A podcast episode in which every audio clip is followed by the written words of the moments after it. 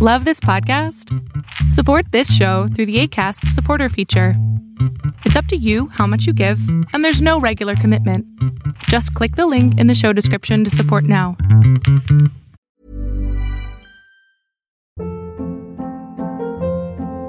Hold up. What was that? Boring. No flavor. That was as bad as those leftovers you ate all week. Keke Palmer here, and it's time to say hello to something fresh and guilt-free. Hello Fresh. Jazz up dinner with pecan-crusted chicken or garlic butter shrimp scampi. Now that's music to my mouth. Hello Fresh. Let's get this dinner party started. Discover all the delicious possibilities at hellofresh.com.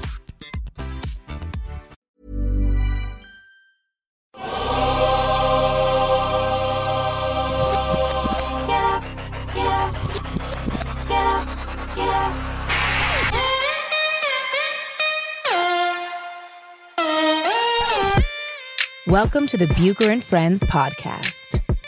Here is your host, Let's send it over to Ric Bucher. Ric Bucher.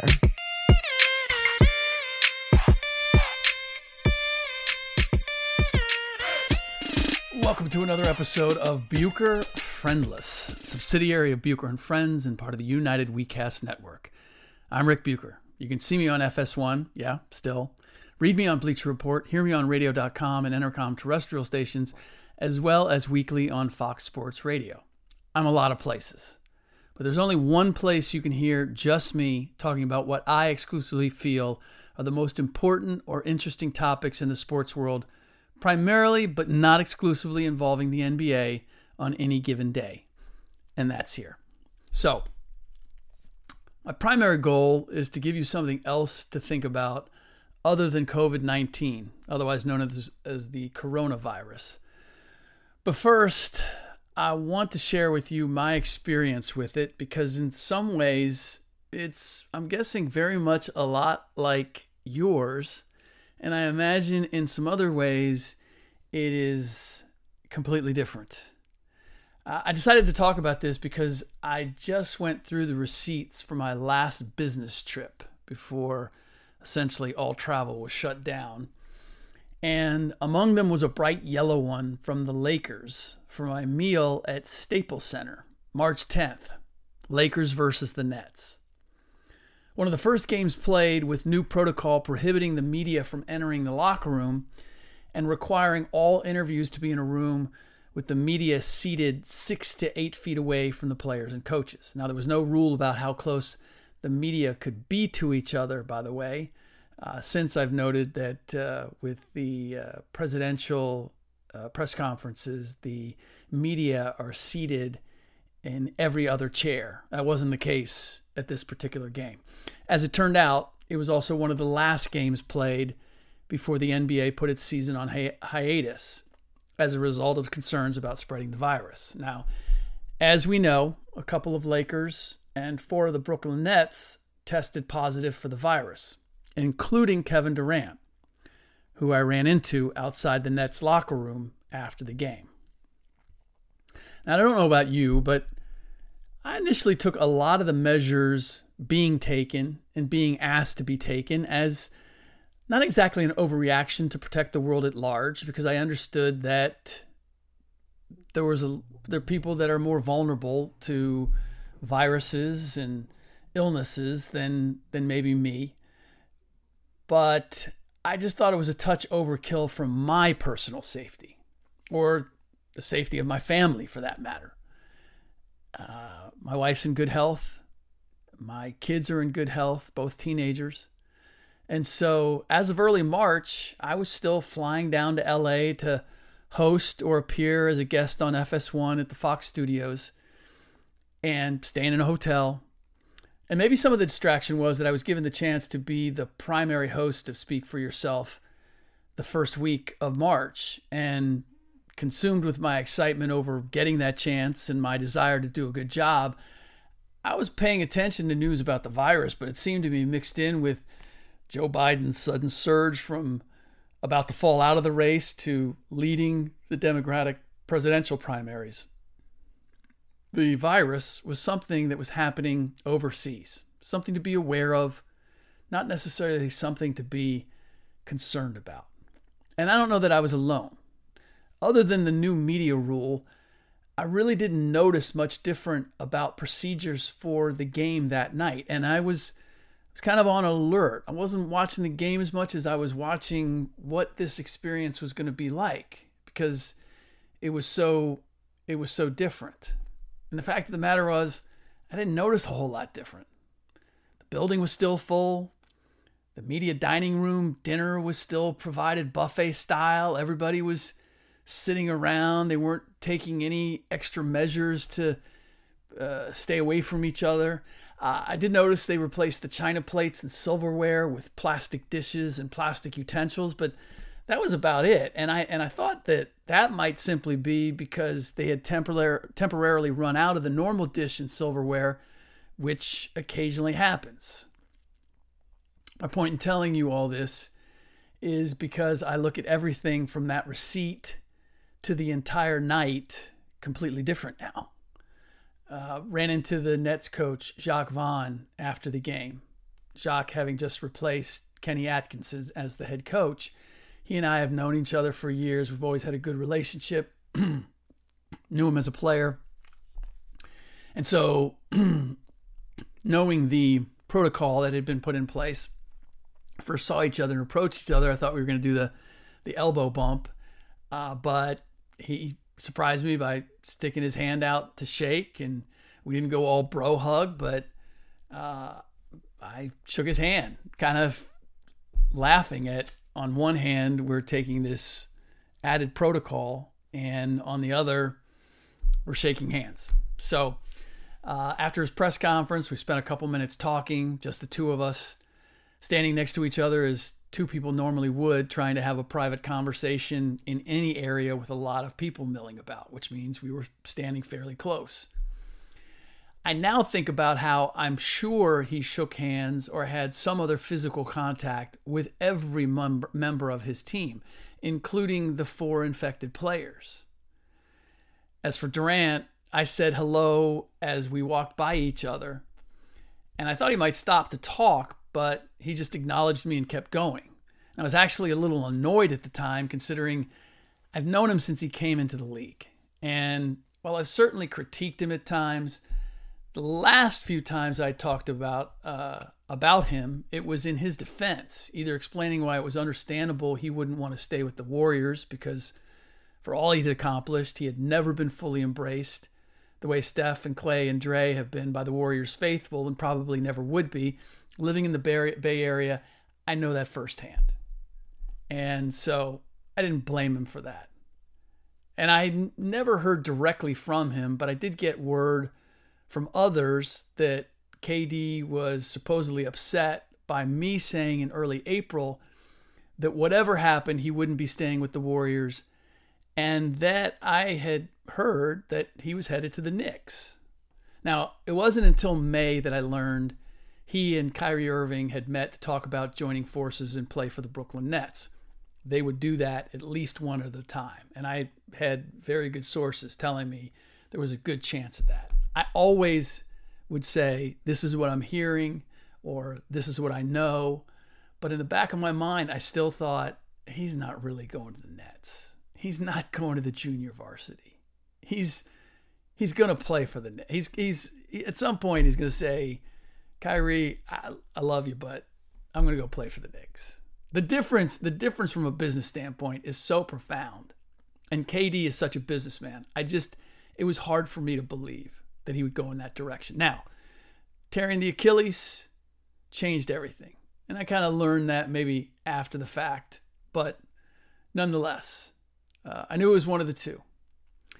In any case, I figured that we'd known each other long enough that if he had a problem with anything I was putting out there, that he would tell me or he'd confront me rather than just give me the gold sh- the cold shoulder. Besides, the only part I, I really reported, as in I wrote about it in a piece, was that he planned to leave the Warriors. The Knicks part originally came up when I was asked on Colin Cowherd's show, The Herd, if I was hearing the same thing as Bill Simmons about it being a done deal, Colin's words, or apparently Bill's words to Colin, that KD was going to the Knicks. And I said, it was. You know, I was I, I I was hearing the same thing that it was a done deal. Um, now, if I thought it was a done deal, if I was ready to report it was a done deal, I wouldn't have waited for Colin to ask me. I would have written it for Bleacher Report with a whole story about why. And I'm not opposed to breaking a story or news on FS1, but if I did, I would tell them I have something to break. And that would be what would drive the conversation. I wouldn't be waiting for Colin to ask me a question, which, by the way, I had no idea was going to be part of our conversation.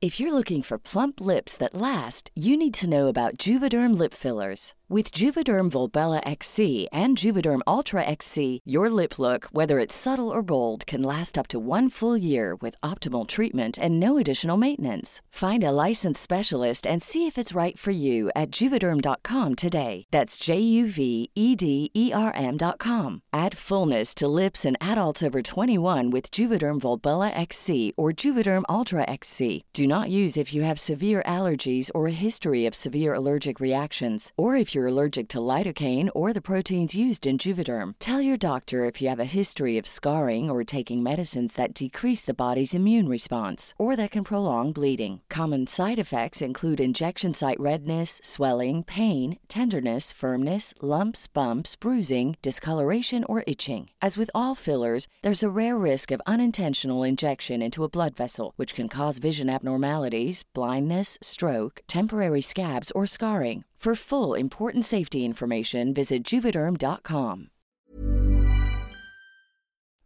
But I digress. And I apologize for continuing to relitigate that whole story. But I figure if you understand why I said what I said when I said it, maybe you'll understand why I said what I said when I said it. All right, in any case, KD, uh, when KD all but brushed me off at Staples that night, I wasn't happy. Now, I'm relieved.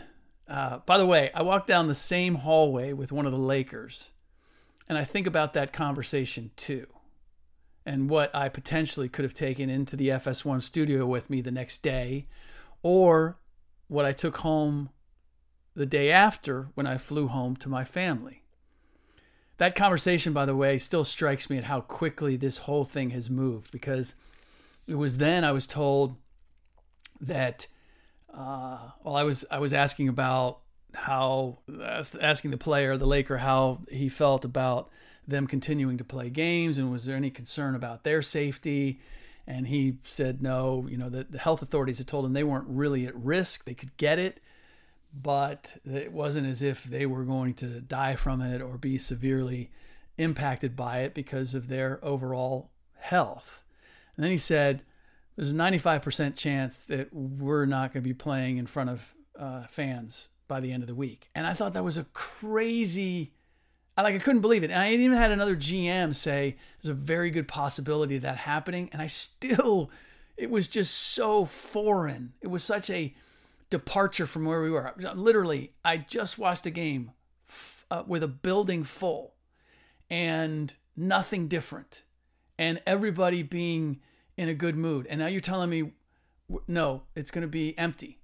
I just, and then 24 hours later, not empty, completely empty. No games, no anything. That's how quickly this thing has moved. And again, I think about that conversation.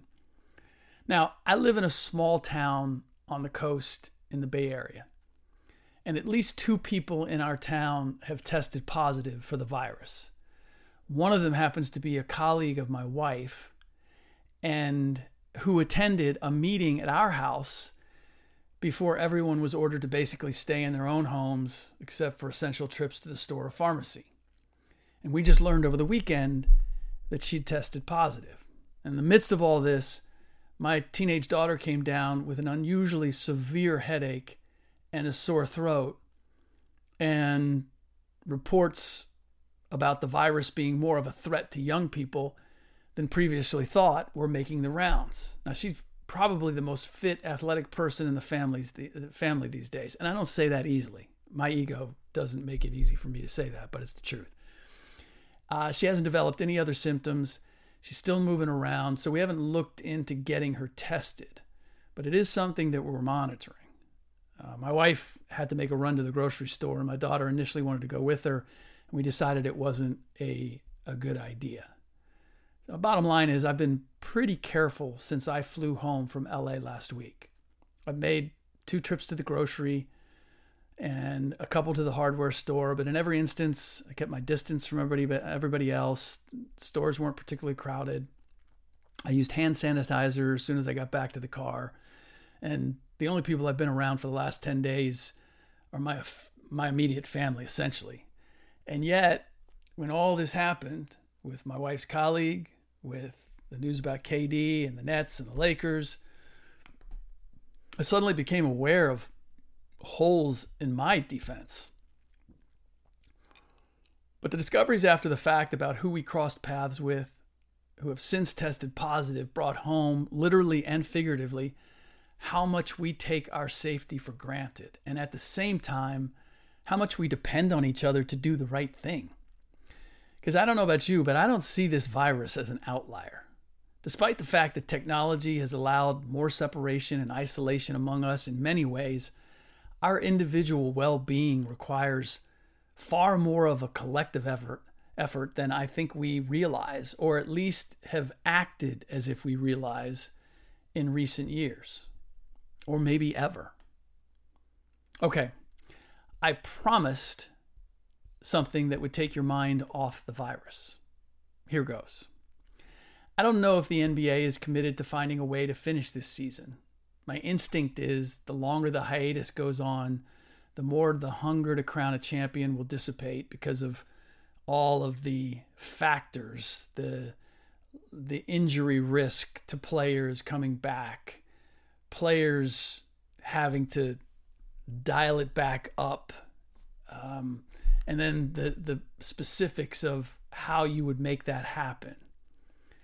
But now I'm thinking that the league should do whatever it takes to find a way. Why? Because it would be the greatest contribution the league could make to fighting the virus. I'm not suggesting they open the arenas and, and invite the fans and go about as if it's business as usual. Far from it. I don't think it makes sense to play in front of live audiences or even play in their normal arenas. I often talk about how the NBA in particular and sports in general operates in a bubble, in a world that runs by different rules than the regular ones everyone else lives by. That's where a lot of the problems occur, by the way, because it does operate by different rules. Just as other top level entertainers and CEOs and uniquely talented, extremely wealthy people live by different rules. By the way, for any of you complaining that NBA players have found a way to get tested for the virus, while many in the general public are struggling to get tested, you don't think other rich people, CEOs, venture capitalists, etc., haven't bought their way to getting tested if they so desired? Of course they have. They have the connections, they have the resources. It just didn't make it into the news because we generally don't pay attention to them. That's why rich people buy professional franchises, by the way, because they want the attention until something happens that brings to light that they don't live by the same rules as the average Joe on the street and people get upset. And then they don't want the attention. But I digress again. The NBA should make living by different rules a positive attribute in this case by exerting all of its unique influence to provide the public with a much needed distraction and much needed proof that the virus can't take everything away from us. Look, they, they, they can determine what the minimal personnel is needed for each team to play a game quarantine that personnel at each practice site. I mean, set up beds if you need to. There's plenty of space in those places. Test and embed the, uh, the essential media needed to broadcast the games or whatever uh, additional personnel you need to be able to put it out for public consumption. If anybody tests positive, they're put in quarantine, but the show goes on. Now, a lot will be different. No fans being in attendance will make certain of that. Playing in practice sites or in smaller venues, which is what I would recommend, just because it requires fewer personnel to actually run it. Uh, all of that will assure that it's that it's different, that it's not the same as it's ever been. But let's be honest, that's already assured with what would be at the very least a six to eight week layoff in the middle of the season. Let's not worry about everything that would be different from any postseason before and concentrate on what would be the same. Three pointers being drained from 30 feet, rim crushing dunks, lightning speed no look passes, games decided in a battle of wills with less than three seconds on the clock. Just thinking about all that, watching all that again, gets my heart pumping a little bit. LeBron versus Kawhi, Siakam versus Tatum, Giannis versus everybody. Give everybody a chance to consume all that. And the difference in the circumstances and the atmosphere might even add to the intrigue rather than detract from it. Not as a viewing experience, not in light of what we're all dealing with right now. That's, that's just not going to be the focus. It's going to be, man, we get to watch basketball. In the midst of all this, with almost nothing else going on, being the same, being normal, we get, a, get, we get a chance to consume the game and the league that we love. Today's NBA players are disparaged all the time. At least I hear it. For being pampered, for being soft, for not caring enough about the fans or the game. So, what if they committed themselves to doing whatever it took to play in spite of concerns that they might contract COVID 19? If they could do it without endangering anyone else? What if they were willing to bunk up summer camp style, dorm style, in order to put on the games that we want to watch? Now, rest assured, if anyone has the wealth, infrastructure, and resources to do it, it's the NBA. It would take considerable planning, discipline, individual sacrifice to do it, but it could be done. It would take guts. But they led the way in efforts to flatten the curve, to take the need for social distancing, or as I like to refer to it now and give it a more positive spin, distant socializing. They're the first ones to make us take that seriously to have players recording PSAs and putting them out there to shut down all of their facilities. All the other sports followed. Slowly, maybe uh, reluctantly, but they didn't have much of a choice. Now, the NBA wouldn't be leading us back in the other direction as much as they'd be saying, let us do what we can to make your distance socializing a little easier to endure. Sure, there would be critics, those who would say they should be committing their resources in some other way, those who would say they're doing it just to preserve the TV and sponsor money rolling in. That's what it's all about, it's the money. Those who would question if any team winning under these circumstances really deserves to be viewed in the same light as every other champion, floating the idea of the proverbial asterisk. So, what's the point? I might even be one of the latter as far as thinking that's a reasonable topic to compare what a champion would have to go through or what the circumstances would be that would result in a champion. But I'd never look at that or that question as a reason not to get the league up and running again.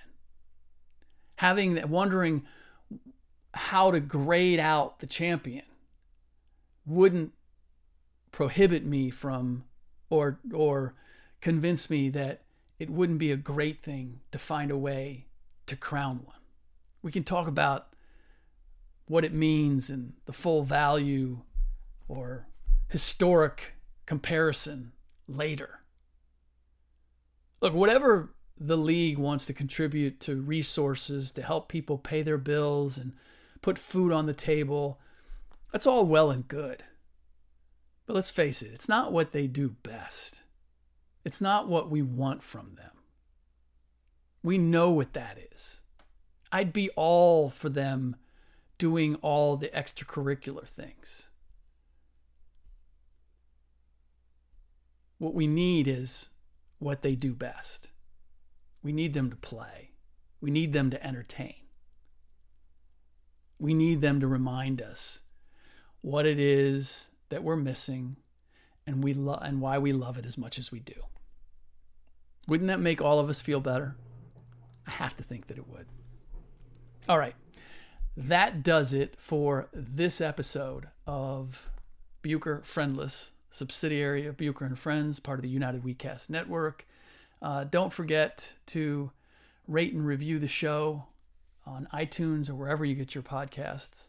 And if you want us to do something for you, I have uh, one of the t shirts that was given as a memento at the Kobe and Gianna Memorial.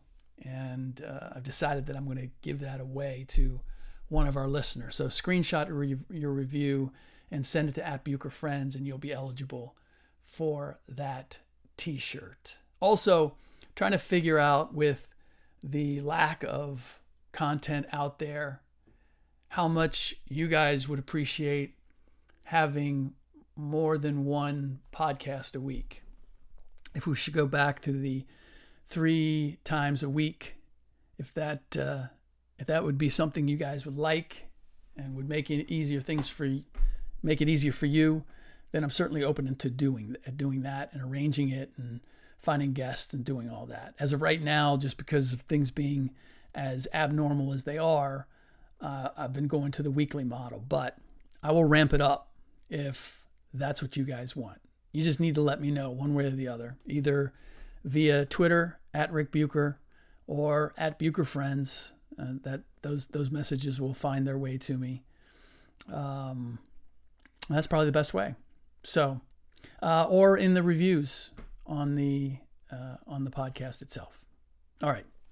So um, we'll wait to hear from that, and if I hear from you guys that you want more, then we'll certainly be bringing another one in the next couple days. I'll be joined by either Ryan Hollins or Will Blackmon or one of my guests from the NBA. I do have a number of people that uh, I'm still in contact with, and we'll find out how they're dealing with it from their end of the spectrum. In the meantime, as always, thanks for listening and stay safe.